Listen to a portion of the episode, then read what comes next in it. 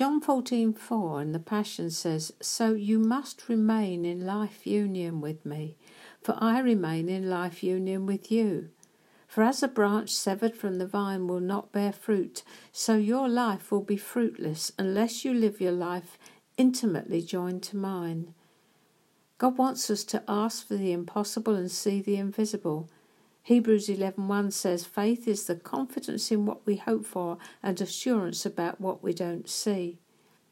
Faith, some versions have it, is the substance, the fact, the realization, the manifestation of things hoped for the evidence of things we can't see. Paul tells us why we live by faith, not by sight. We've already seen that the faith we live by isn't something we're to struggle to get enough of.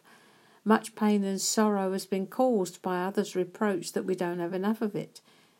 Beloved, we have nothing that hasn't been given to us already.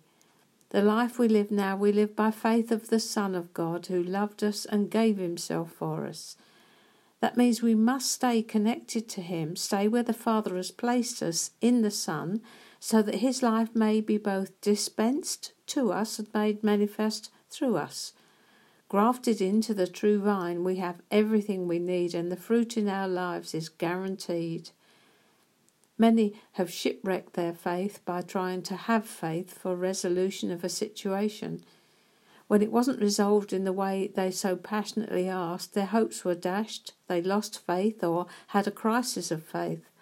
By that they meant they were disillusioned with God and with prayer, and as a result they distanced themselves from Him, saying that He was a hard man.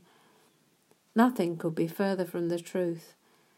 What had happened was that they didn't ask Him what He wanted to do before they prayed, and they hung on in faith. They didn't find out what his will was. Instead, they prayed earnestly, believing, quotes, for the result they needed, and they were disappointed. Disillusionment and distance was the result. Prayer, beloved, is relational. I'll say it again prayer is relational. It's from our place of intimate relationship, embedded in Him, that we discover what He wants to do in a situation and ask Him to do it. We can't get away from this. He desires an intimate relationship from, with us, and from there, everything comes to us.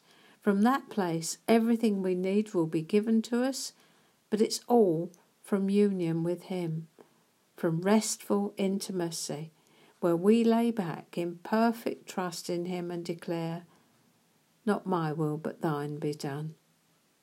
This way up. Faith in action.